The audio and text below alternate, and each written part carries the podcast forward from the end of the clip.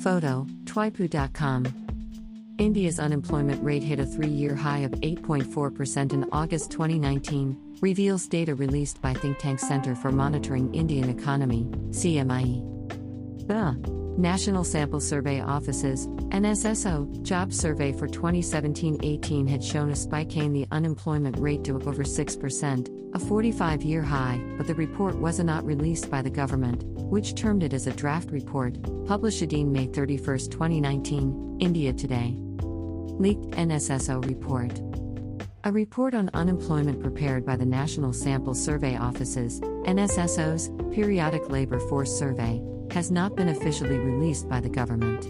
According to Business Today, this report is the first comprehensive survey on employment conducted by a government agency after Prime Minister Narendra Modi announced demonetization move in November 2016 inches.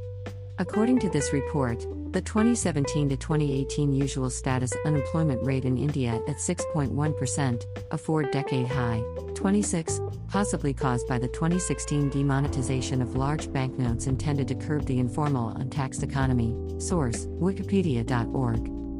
Most of the decline in employment has happened due to fall in the number of workers in agriculture and a sharp fall in the absolute number of female workers. Roughly 37 million workers left agriculture in the last six years.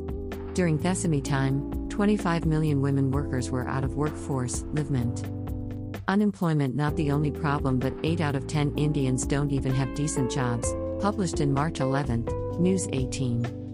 According to Dr. Ajit Ranade, president and chief economist, the Aditya Birla Group said the economy is not creating adequate jobs and is a big concern. We need more than 10 million new jobs to be created every year for many years to come. That means we also need to create more than one lakh new enterprises every year.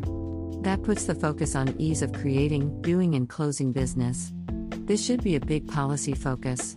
We also need to particularly focus on labor intensive sectors, both in manufacturing and services.